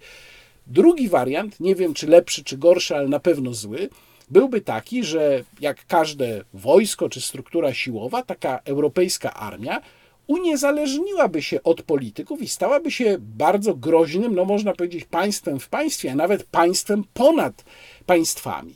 Więc ta koncepcja Jarosława Kaczyńskiego ze wspólną europejską armią niezwykle mnie zadziwia. Znajduję w niej wewnętrzną sprzeczność w, z innymi tropami myślowymi Jarosława Kaczyńskiego i uważam ją po prostu za bardzo niebezpieczną. Dalej wracamy jeszcze do wątku klimatycznego, bo tu pada pytanie o możliwość jednostronnego zawieszenia stosowania EU ETS, czyli Europejskiego Systemu Handlu Emisjami. Jarosław Kaczyński mówi, jest zdecydowanie za wcześnie na takie jednoznaczne i daleko idące deklaracje. Piłka w grze. Ale pytanie brzmi, jakie w ogóle my mamy prawne możliwości zawieszenia udziału w systemie EU ETS. Ja bym się tego chciał dowiedzieć, bo rzucanie takimi hasłami typu wyjdziemy z systemu EU ETS no, do niczego nie prowadzi. Groźba jest poważna, ale ona jest wiarygodna wtedy, gdybyśmy mieli analizę prawną. Proszę bardzo, możemy to zrobić. Ale przecież ten system EU ETS jest częścią, tak można przynajmniej zakładać, prawodawstwa unijnego. Do jakiego stopnia my możemy się z tego wycofać, tego nie wiem i tego nikt z obozu rządzącego nie mówi. Wiem natomiast, że od dawna było wiadomo, że system EU ETS może się, że tak powiem, znarowić, że y, uprawnienia do emisji CO2 mogą bardzo pójść w górę. Przypominam, już w tym mijającym roku sięgnęły 90 euro za tonę. To jest absolutnie niebotyczna cena i to jest cena o wiele, wiele wyższa niż miały na początku, bo w ogóle wychodziły uprawnienia od sumy 5 euro za tonę. Więc było wiadomo, że one są problemem. No ale znów można powiedzieć, że być może rząd dlatego nie był skłonny, żeby wcześniej z tym systemem coś zrobić i zrobić z tym, że ceny uprawnień rosły, że po prostu na tym zarabiał. No to jest ta paradoksalna sytuacja, w której polski budżet zarabiał na uprawnieniach, bo sprzedawał je ze swojej puli, która mu przysługiwała, ale jednocześnie te pieniądze nie wracały w żaden sposób do firm, które były zmuszone opłacać swoje emisje CO2, no albo pośrednio je opłacały po prostu płacąc za energię, coraz większe pieniądze, więc ja myślę, że tu w ogóle jest materiał na jakieś poważne mm, dziennikarskie dochodzenie, jakie były motywacje władzy, która się nie zainteresowała systemem EU ETS, aż do momentu, kiedy jej to zagroziło politycznie, bo okazało się, że powiększa to inflację, rosnące ceny energii powiększają inflację i o jejku coś musimy z tym zrobić. Są też pytania o tę tak zwaną czwartą Rzeszę Niemiecką. Tutaj w dużej mierze ja się zgadzam z diagnozami Jarosława Kaczyńskiego. Nie mówię tutaj o samym określeniu czwarta Rzesza Niemiecka, bo oczywiście Jarosław Kaczyński to tłumaczy, nie chodzi mu o analogię z trzecią Rzeszą, tylko że z, z pierwszą Rzeszą. Ale mówi coś takiego. Sformułowano bowiem niczym niepodpartą tezę, iż Trybunału, mówi o, mowa o Trybunale Sprawiedliwości Unii Europejskiej, nic nie ogranicza. Zatem to nie zapisy traktatowe, ale jego orzeczenia są źródłem wspólnotowego prawa, może dowolnie interpretować prawo europejskie i wyciągać z niego wręcz uzurpacyjne wnioski i tak czyni. No to tu chciałbym Państwu przypomnieć, że ja w tym wideoblogu, w którym relacjonowałem swój wyjazd do Brukseli, między innymi spotkanie w czasie tego wyjazdu z panią komisarz Werą Jurową, to mówiłem, że ona dokładnie taką argumentację zastosowała, która po prostu jest argumentacją i można powiedzieć narracją całej Komisji Europejskiej, że ponieważ to CUE jest głównym interpretatorem można nawet powiedzieć, właścicielem traktatów, więc nie możemy mówić, że CUE sobie swoje kompetencje prawem kaduka rozciąga i poszerza, bo to on sam, sam Trybunał określa, jakie ma kompetencje, bo tylko on może interpretować traktaty. No to jest niezwykle niebezpieczne rozumowanie i tutaj Jarosław Kaczyński absolutnie ma rację. Jeszcze fragment dotyczący polityki międzynarodowej. Mm, mianowicie Jarosław Kaczyński mówi tak – opisując sytuację międzynarodową e, w kontekście białorusko-rosyjskiej operacji na polskiej granicy. W tym czasie Europa się rozbrajała. Mówi Jarosław Kaczyński o tym, dlaczego Rosja może widzieć okazję, żeby w ten czy inny sposób zaatakować. I tu ja się z nim w większości zgadzam z tą diagnozą. W tym czasie Europa się rozbrajała, a Stany Zjednoczone są dziś słabe politycznie. Rosja gra, przynajmniej doraźnie, w jednej drużynie z Chinami te z kolei też umacniają swoją pozycję. Tu jedna rzecz zwraca moją uwagę, to znaczy takie e, bardzo łatwe zaliczenie do jednej drużyny przez Jarosława Kaczyńskiego, do jednej drużyny Rosji i Chin.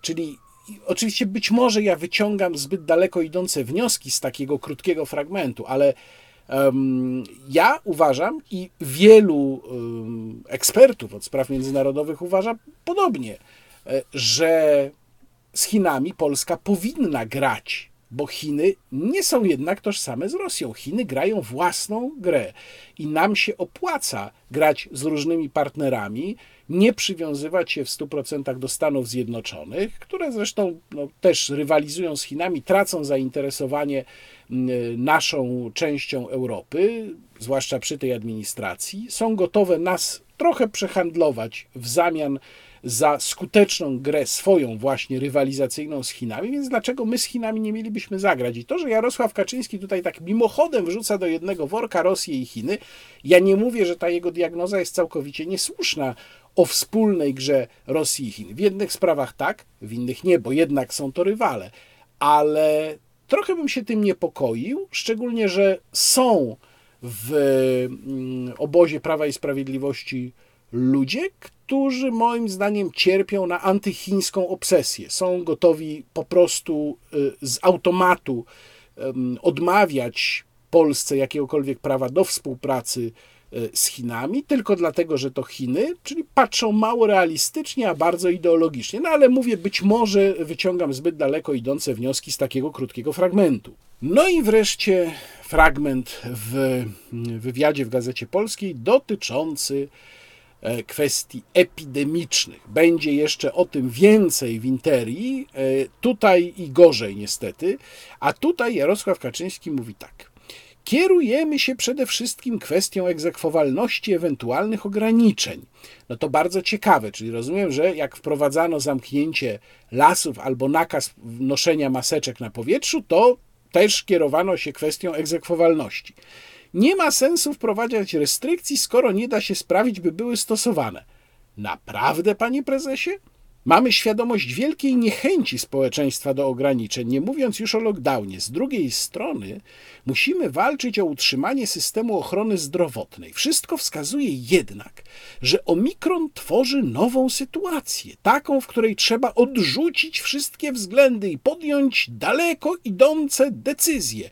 Jedyną szansą są szczepienia i trzeba doprowadzić do tego, by liczba zaszczepionych radykalnie wzrosła. Obawiam się, że nie ma wyboru bylibyśmy w dużo lepszym położeniu, gdyby większa liczba naszych obywateli się zaszczepiła. Wygląda na to i potwierdzi to niestety wywiad w Interi, który za chwilę będę e, z Państwem omawiał, że Jarosław Kaczyński jest pozbawiony aktualnych informacji. E, to nie jest jego pierwsza wypowiedź, z której wynika, że on widzi tylko część informacji na temat wariantu Omikron, to znaczy tę dotyczącą zakaźności. Natomiast kompletnie umykają mu szacunki dotyczące zjadliwości e, tego wariantu, które wskazują na razie wstępnie, to podkreślam, ale wstępnie, na znacznie, znacznie niższą zjadliwość i dużo, wyraźnie dużo niższy procent hospitalizacji zakażonych tym wariantem, niż było to w przypadku wariantu Delta. No to jednak należałoby te dwa czynniki złożyć do kupy i z tego wyciągnąć wniosek, co się może zdarzyć. Natomiast Jarosław Kaczyński mówi tak, jakby powtarzał za profesorem Horbanem, który tam o milion ludzi w szpitalach, omikron atakuje. No i te słowa o mm, odrzuceniu względów, o zmuszaniu, no to pokazuje, w którą stronę idzie myślenie Jarosława Kaczyńskiego. Ale jak mówię, jeszcze gorzej brzmi to w wywiadzie dla Interi. I przejdźmy teraz do wywiadu dla Interi. Piotr Witwicki i Marcin Fiołek rozmawiali, tutaj no rozmawiali, nie muszę chyba mówić inaczej niż Katarzyna Gujska i Tomasz Sakiewicz. Choć też pewnie parę pytań jeszcze bym kolegom podrzucił, których nie zadali, ale jest to dużo ciekawsza rozmowa. E, I tak, e, Jarosław Kaczyński został zapytany o kwestię inflacji. E, I mówi tutaj, że jeżeli ratuje się gospodarkę i miejsca pracy, rzuca się w tej walce wielkie pieniądze w kolejnych tarczach antykryzysowych, to efekt uboczny musi się odłożyć. Tym efektem jest inflacja. Ale w żadnym momencie tej rozmowy i odpowiedzi na te pytania o inflacji Jarosław Kaczyński jakoś nie zauważa, że jeżeli tu mówi o rzucaniu wielkich pieniędzy na rynek, to cóż dopiero mówić o programach socjalnych PiS z 500 plus na czele. No przecież to dopiero były dziesiątki miliardów złotych wrzuconych na rynek, przekazanych w ramach agresywnej redystrybucji ludziom, którzy je natychmiast wydawali.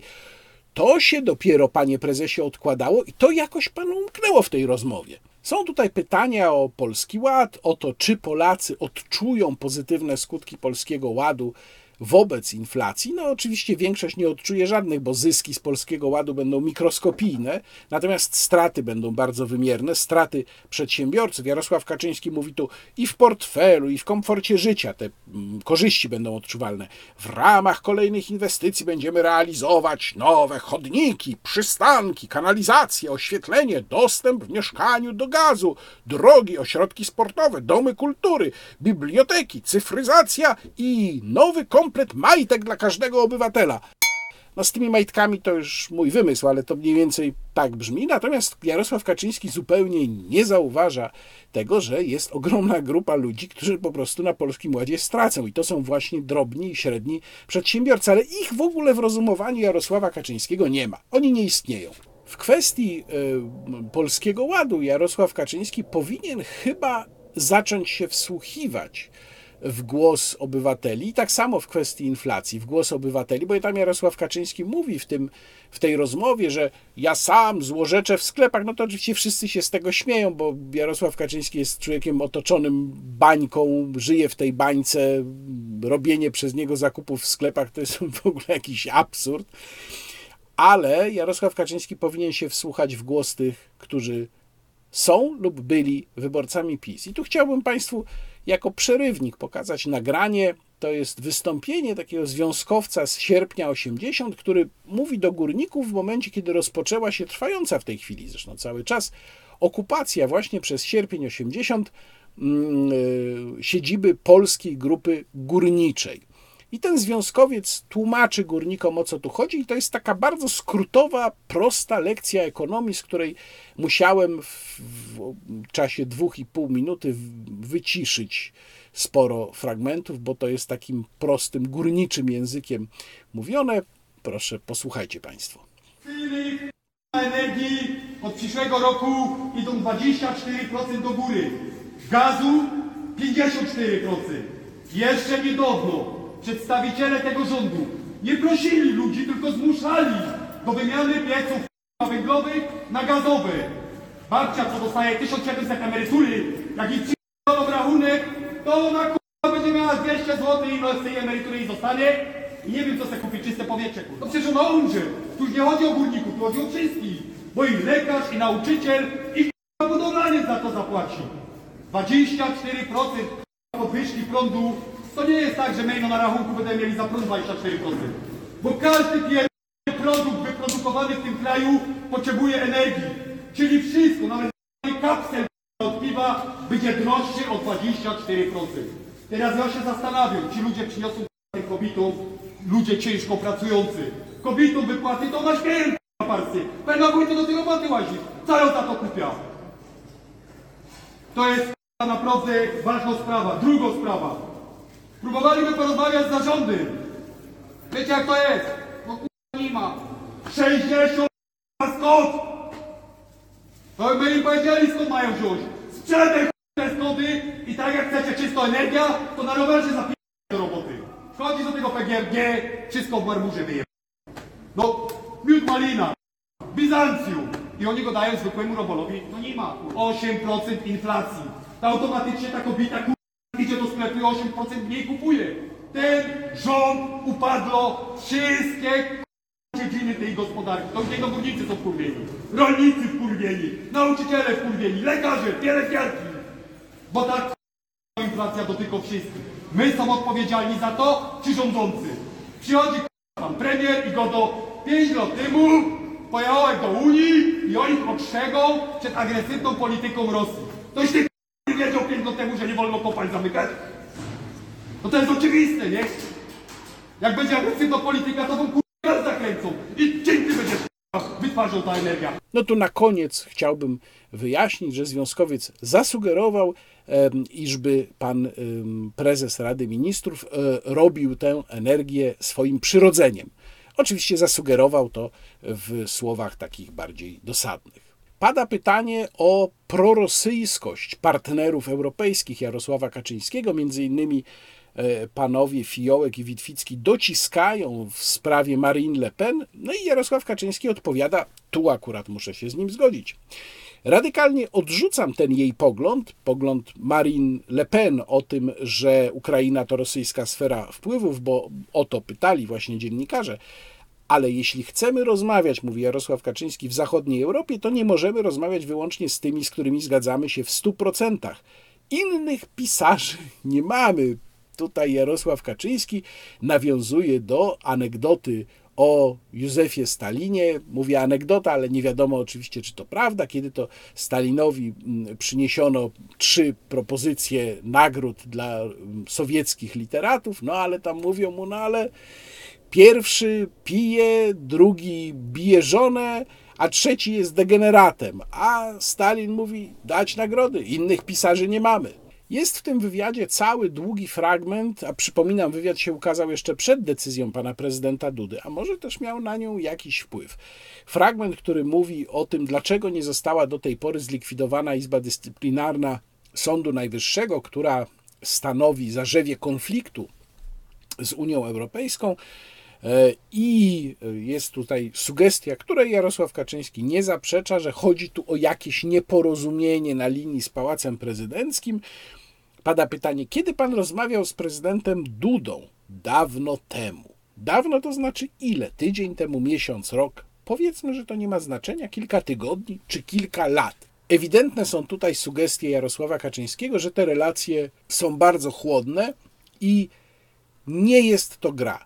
Mówię teraz na podstawie swojej wiedzy. Nie jest to gra, nie jest to udawanie. One rzeczywiście są bardzo y, chłodne i odległe. Ale jest tu też bardzo smakowity fragment, w którym Jarosław Kaczyński chwali się swoim doświadczeniem. I to muszę Państwu przeczytać. A może to prezydent ma rację, pytają panowie, i lepsze wyczucie na przykład co do zmian i nastrojów społecznych, jak przy pamiętnym wecie do ustaw sądowych, o którym sam pan mówił, że było potrzebne. Ja tak mówiłem, uprzejmie proszę o cytat. Początek drugiej kampanii wyborczej Andrzeja Dudy i pana wystąpienie. To był problem, który wymagał nowych decyzji, niekiedy trudnych do zrozumienia nawet dla naszego obozu, i on te decyzje podjął. To może był najtrudniejszy moment w jego prezydenturze i dziękujemy mu za to. Ciężko byłoby, odpowiada Jarosław Kaczyński, w czasie kampanii pominąć ten temat, bo bulwersował on naszą partię. A ona musiała być zmobilizowana, bo prezydent musiał wygrać tę niełatwą rozgrywkę. Trudno natomiast zaczynać kampanię i mówić, że prezydent nie miał racji. Czy, nam, czy chce nam pan powiedzieć, że w trakcie takiego przemówienia musiał pan przełygać żabę i blefować? Jestem po prostu bardzo doświadczonym politykiem.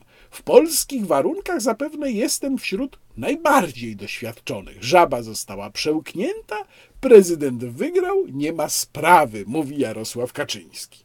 A jednak nie sposób nie zacytować tego, co Jarosław Kaczyński myśli o TVP, bo w kontekście tego, co się może dziać z TVN-em, dziennikarze pytają, może te obawy opinii publicznej byłyby mniejsze, gdyby nie to, co dzieje się dziś w mediach publicznych, a zwłaszcza TVP. A Jarosław Kaczyński na to mówi: nie sądzę, by TVP wyglądała inaczej niż za poprzednich rządów. Przed 2015 rokiem bywaliśmy w TVP w formule 4 na 1. Teraz te proporcje są bardziej wyrównane, ale opozycja ma pełne prawo głosu. Ta telewizja mówi to, czego w obrazie TVN-u nie ma. To jest pluralizm, ale on nie może oznaczać, że system nerwowy, jakim są media, musi być w obcych rękach. No tylko, że Jarosław Kaczyński zapomina o jednym, że ten tak zwany pluralizm, w którym TVP staje się chamskim, wulgarnym i robionym cepem, odbiciem TVN-u, jest finansowany z pieniędzy wszystkich podatników, a TVN nie. Mamy tutaj również pytania o sprawę podsłuchów e, z Pegasusa, gdzie Jarosław Kaczyński też kluczy, mówi, że on nic nie wie, że nie ma wiedzy, będzie posiedzenie Komitetu do Spraw Bezpieczeństwa, którego on jest przecież szefem jako wicepremier do spraw bezpieczeństwa. No i mówi tak, ha, ha, krotochwilnie, panowie, pół żartem to mogę tylko doradzić używanie takiego telefonu, jaki mam ja, stary, wysłużony, choć chyba może filmować, jak się naciśnie odpowiedni przycisk. Ale dalej pada pytanie wolelibyśmy mieć pewność, że niezależnie od modelu telefonu możemy być spokojni o brak podsłuchu ze strony służb tylko dlatego, że ktoś się władzy nie spodobał. No właśnie o to chodzi. A Jarosław Kaczyński mówi tak. Tyle, że tak to wygląda jedynie w opowieści o Polsce, która nie istnieje, opowieści często będącej odwróceniem rzeczywistości. To nas można obrażać, atakować, zakłócać, a wszystkie sądy uniewinniają napastników i nie dostrzegają tego. I to jest problem z Jarosławem Kaczyńskim. Tam, gdzie mu się wskazuje na pewne ewidentne nadużycia, problemy, mm, problemy dotyczące wolności obywatelskich, tak jak tutaj właśnie, zresztą wolności obywatelskie to w ogóle z punktu widzenia Jarosława Kaczyńskiego jest jakaś abstrakcja, Jarosław Kaczyński przechodzi w taki tryb, a nas atakują. Oblężona twierdza, prawda? Nieważne są te wszystkie mm, fakty, nieważne są te wszystkie nadużycia, nieważne jest y, naciąganie prawa, nas atakują. To my się tylko bronimy, a my cały czas jesteśmy w oblężeniu. Większość mediów jest antypisowska. Ten Syndrom oblężonej twierdzy powoduje moim zdaniem jakieś zamknięcie umysłowe Jarosława Kaczyńskiego na rzeczywistość. No i teraz mamy wątek sanitarny. Zachęca pan do szczepień? Pada pytanie. Jak najbardziej. A biorąc pod uwagę te zapowiedzi dotyczące wariantu Omikron, jeśli faktycznie jest tyle razy bardziej zaraźliwy, to trzeba będzie być może pójść dalej w działaniach. Jarosław Kaczyński wydaje się kolejny raz, bo przecież to samo jest w gazecie polskiej, w ogóle nie zdawać sobie sprawy, że drugi czynnik obok zaraźliwości to jest zjadliwość wirusa. No kolejny raz wygląda to tak, przepraszam, ja sobie pozwoliłem w felietonie w środowej Rzeczpospolitej, który Państwo będą oglądać ten e, wideoblog we środę, bo już jest po północy, ja nagrywam go w nocy z wtorku na środę, pozwoliłem sobie na takie porównanie, które zresztą podsunął mi jeden z moich e, znajomych. Nie wiem, czy chciałby, żebym go identyfikował. W każdym razie bardzo go serdecznie pozdrawiam, bo porównanie i skojarzenie jest znakomite. Mianowicie, e, że Jarosław Kaczyński jest jak król Teoden w, we Władcy Pierścieni Tolkiena. E, król Teoden, król Rohanu, rezydujący w Edoras, który to król miał doradcę Grimę Gadzi Język. Ten Grima Gadzi Język był dokładnie właśnie takim gadzim językiem, czyli opętał tego Teodena, e, wmówił mu niedołężność i pracował na dwa fronty, bo pracował jednocześnie dla już wtedy złego czarodzieja Sarumana. Wykonywał jego polecenia, jednocześnie donosił mu o wszystkim, co się działo w Rohanie. I trzeba było wizyty Gandalfa, czyli najważniejszego białego maga w Władcy Pierścieni, żeby wyzwolić króla Teodena spod władzy właśnie Grimy Gadziego Języka. No i Jarosław Kaczyński też taki jest już, powiedziałbym, mocno stetryczały, tak jak właśnie król Teoden był i ma jakiegoś w tej sprawie sanitarnej, jakiegoś Grimę Gadzi Język obok siebie, który mu tam cały czas podszeptuje jakieś brednie, no i odbicie tych bredni mamy właśnie w tych rozmowach, gdzie Mm, Jarosław Kaczyński mówi rzeczy naprawdę niebywałe. Na przykład mówi o sądach. Wracam do sprawności państwa. Sądy są tutaj ostatnią instancją. Bez ich zreformowania, namówienia, by przestrzegały prawa. To jest wątek o epidemii cały czas. Proszę nie mieć złudzeń, bo w gruncie rzeczy o to chodzi. Trudno o zmianę. Yy, I mówi też o tym, że były maseczki i co zrobiła z tym policja? No Jarosław Kaczyński wydaje się w ogóle nie akceptować tego, że sądy, ale też mnóstwo ekspertów i prawników wskazywało na to, że z prawnego punktu widzenia, ba, przecież nawet Ordo Juris na to wskazywał, że z prawnego punktu widzenia metody um, antyepidemiczne, które przyjął PiS, są po prostu nie do zaakceptowania. To nie jest tak, że złośliwe sądy się uparły, że będą uchylać wszystkie mandaty dotyczące maseczek, zanim nakaz maseczkowania został umieszczony przez PiS w ustawie, czym przecież PiS sam się przyznał, że początkowo umieszczenie tego nakazu w rozporządzeniu było po prostu bezprawne, albo że będą uchylały kary za prowadzenie działalności gospodarczej w lockdownie, a przecież sądy to wyraźnie uzasadniają tym, że jest to jedna z podstawowych wolności, a podstawowe wolności można ograniczać wyłącznie ustawą, nie rozporządzeniem. Ale Jarosław Kaczyński tego w ogóle nie akceptuje. Nie ma tego w jego rozumowaniu. Złe sądy się wzięły i przeszkadzają walczyć z epidemią. Były maseczki. Co policja zrobiła w tej sprawie? Pyta Jarosław Kaczyński. No, panie prezesie, co zrobiła? No, wystawiła milion mandatów za brak maseczek, nawiasem mówiąc, psując sobie potężnie opinię, wykonując wasze głupie polecenia, które potem mandaty i tak sądy uchylały. Jarosław Kaczyński mówi dalej o tym, że na stole było i jest wszystko, każdy wariant decyzji, tylko wraca pytanie, co jest realnie możliwe. Ale też za chwilę powiada, i to jest chyba najbardziej wstrząsający fragment tego wywiadu, proszę uważnie posłuchać. Liczba kar i różnego rodzaju wskaźniki kontroli to wszystko rośnie, ale ten poziom nie zapewni tego, by w miarę bezboleśnie wprowadzić sprawdzanie certyfikatu i wyłączenie ludzi niezaszczepionych lub nieprzetestowanych z części funkcji w społeczeństwie. Wyłączenie niezaszczepionych i nieprzetestowanych z części funkcji w społeczeństwie. Czyli Jarosław Kaczyński, ni mniej, ni więcej, tylko w tym wywiadzie mówi, moim zdaniem, bardzo wyraźnie i klarownie, że chciałby, żeby część obywateli została pozbawiona praw obywatelskich. Po prostu, no bo co to innego oznacza? Dalej mówi również, że no tak, mamy w klubie antyszczepionkowców, ale liczymy tu na opozycję. To jest mowa o ustawie y, Hoca, ustawie dotyczącej testowania w zakładach pracy. Liczymy tu na opozycję. Realia, także te polityczne, trzeba brać pod uwagę, ale ja jestem zwolennikiem tego, by pójść na całość, biorąc nawet ryzyka polityczne i osobiste. No i dalej pada pytanie, co jest pójściem na całość? Czy pójściem na całość jest obowiązek szczepień dla wszystkich dorosłych? Tak, pójściem na całość byłby obowiązek szczepień, choć obawiam się, że nie byłoby to w pełni egzekwowalne. I znów, oderwanie Jarosława Kaczyńskiego od jakiejkolwiek rzetelnej wiedzy. No bo co to znaczy obowiązek szczepień? Ale którą dawką? Bo my już wiemy, że pierwsza, druga dawka nie wystarczą, prawda? Musi być trzecia. Ale nie, trzecia też nie wystarczy. Izrael już wprowadza czwartą, więc iloma dawkami, panie prezesie? Iloma dawkami chciałby nas pan przymusowo szczepić? I po ilu dawkach obywatele Rzeczpospolitej odzyskiwaliby pełnię praw obywatelskich? Ile dawek byłoby przepustką do tego, żeby można w Polsce normalnie żyć, panie prezesie Jarosławie Kaczyński? Proszę odpowiedzieć na to pytanie ale widać tam ignorancję Jarosława Kaczyńskiego w jeszcze innych sprawach, bo przecież po pierwsze, no mamy właśnie kwestię zjadliwości omikrona, ale po drugie, mamy też informacje o tym, że nawet trzy dawki nie wystarczą do tego, żeby się omikronowi przeciwstawić, że on przełamuje tę barierę szczepienną. Mamy też informację, to z kolei pozytywną, o lekach, które wchodzą do użycia. No, leki byłyby tutaj też zasadniczym przełomem. To są fakty, i to są, podkreślam, fakty naukowe, to nie są jakieś fakty medialne z uproszczeń, to są fakty, o których mówią lekarze i badacze, które Jarosławowi Kaczyńskiemu umykają. On o tym nie wie.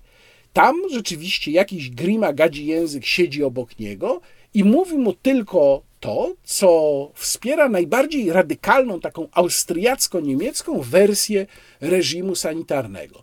No więc, jeżeli rzeczywiście miałoby się to dziać według koncepcji Jarosława Kaczyńskiego, to co dalej się będzie działo z polityką epidemiczną w Polsce, to powiem Państwu, bardzo słabo to widzę. No i wreszcie na koniec jeszcze dwa zdania, muszę to Państwu zacytować. Jarosław Kaczyński zachwyca się Mateuszem Morawieckim. Andrzejem Dudą się nie zachwyca już w tym wywiadzie, ale Mateuszem Morawieckim tak mówi. Mateusz Morawiecki to bardzo zdolny, najzdolniejszy człowiek w polskiej polityce. Jak się kogoś takiego ma w składzie, w zespole, to warto, by pracował dla Polski, a nie zabierać mu szansę. I ja, kończąc już ten długi wideoblog, ostatni w tym roku, chciałbym Państwu przedstawić taki krótki fragment, krótkie wystąpienie sprzed dobrych paru lat jeszcze Mateusza Morawieckiego, jeszcze chyba jako wicepremiera, kiedy mówi o zdrowiu, ten najzdolniejszy człowiek w polskiej polityce. Proszę zobaczyć. Każdy w życiu ma jakieś marzenie. Czegoś pragnie, o czymś myśli, coś co lubi, co chciałaby jeszcze raz zobaczyć, usłyszeć. Pani Walentyna Wnuk jest salową od wielu, wielu lat. Co pani chciałaby najbardziej usłyszeć? Wierszyk pana premiera o zdrowiu bym chciała najbardziej usłyszeć. prawda, w fraszce Kochanowskiego szlachetne zdrowie, prawda, e, ile się trzeba cenić, e, czy jak, jak, tak, jak, tak, jak, tak, e, e, jako smakujesz, aż się zepsujesz, prawda,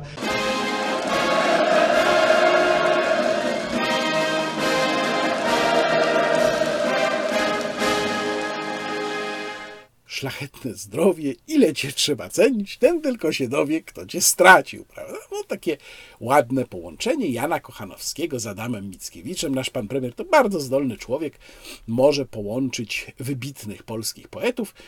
A ja tymczasem życzę Państwu w ostatnim wideoblogu w 2021 roku po pierwsze, żeby 2022 rok był rokiem powrotu do zdrowego rozsądku w wielu dziedzinach. Po drugie, żeby był powrotem do normalności. Tej prawdziwej normalności, bezprzymiotnikowej normalności, o której nie możemy zapominać nie wolno nam zapomnieć, jak ona wygląda. Życzę Państwu również, rzecz jasna, zdrowia, bo to się oczywiście przydaje. Proszę dbać o siebie, proszę dla siebie samego wykonać kalkulację, która Państwu powie, czy opłaca się Państwu przyjąć substancję, czy nie opłaca się. Jak powiedziałem, to jest sprawa indywidualnej kalkulacji. Ja szanuję mm, wybory w tej sprawie y, i jednych, i drugich. No i również życzę Państwu, żebyście Państwo wracali na mój kanał, żebyście Państwo go subskrybowali, żebyście Państwo zostawali mecenasami mojego kanału, co można zrobić poprzez mechanizm YouTube i przycisk wesprzyj mm, pod filmem. No i mam nadzieję, to też są moje dla Państwa życzenia, ale też trochę życzenia dla mnie, że będą Państwo w 2022 roku mieli dużo satysfakcji z oglądania moich kolejnych wideoblogów. Bardzo Państwu dziękuję, że Państwo tutaj są. Dziękuję za ten rok. Kłaniam się, pozdrawiam i do zobaczenia w następnym normalnym, pełnowymiarowym wideoblogu w roku 2022. Łukasz Warzecha, kłaniam się.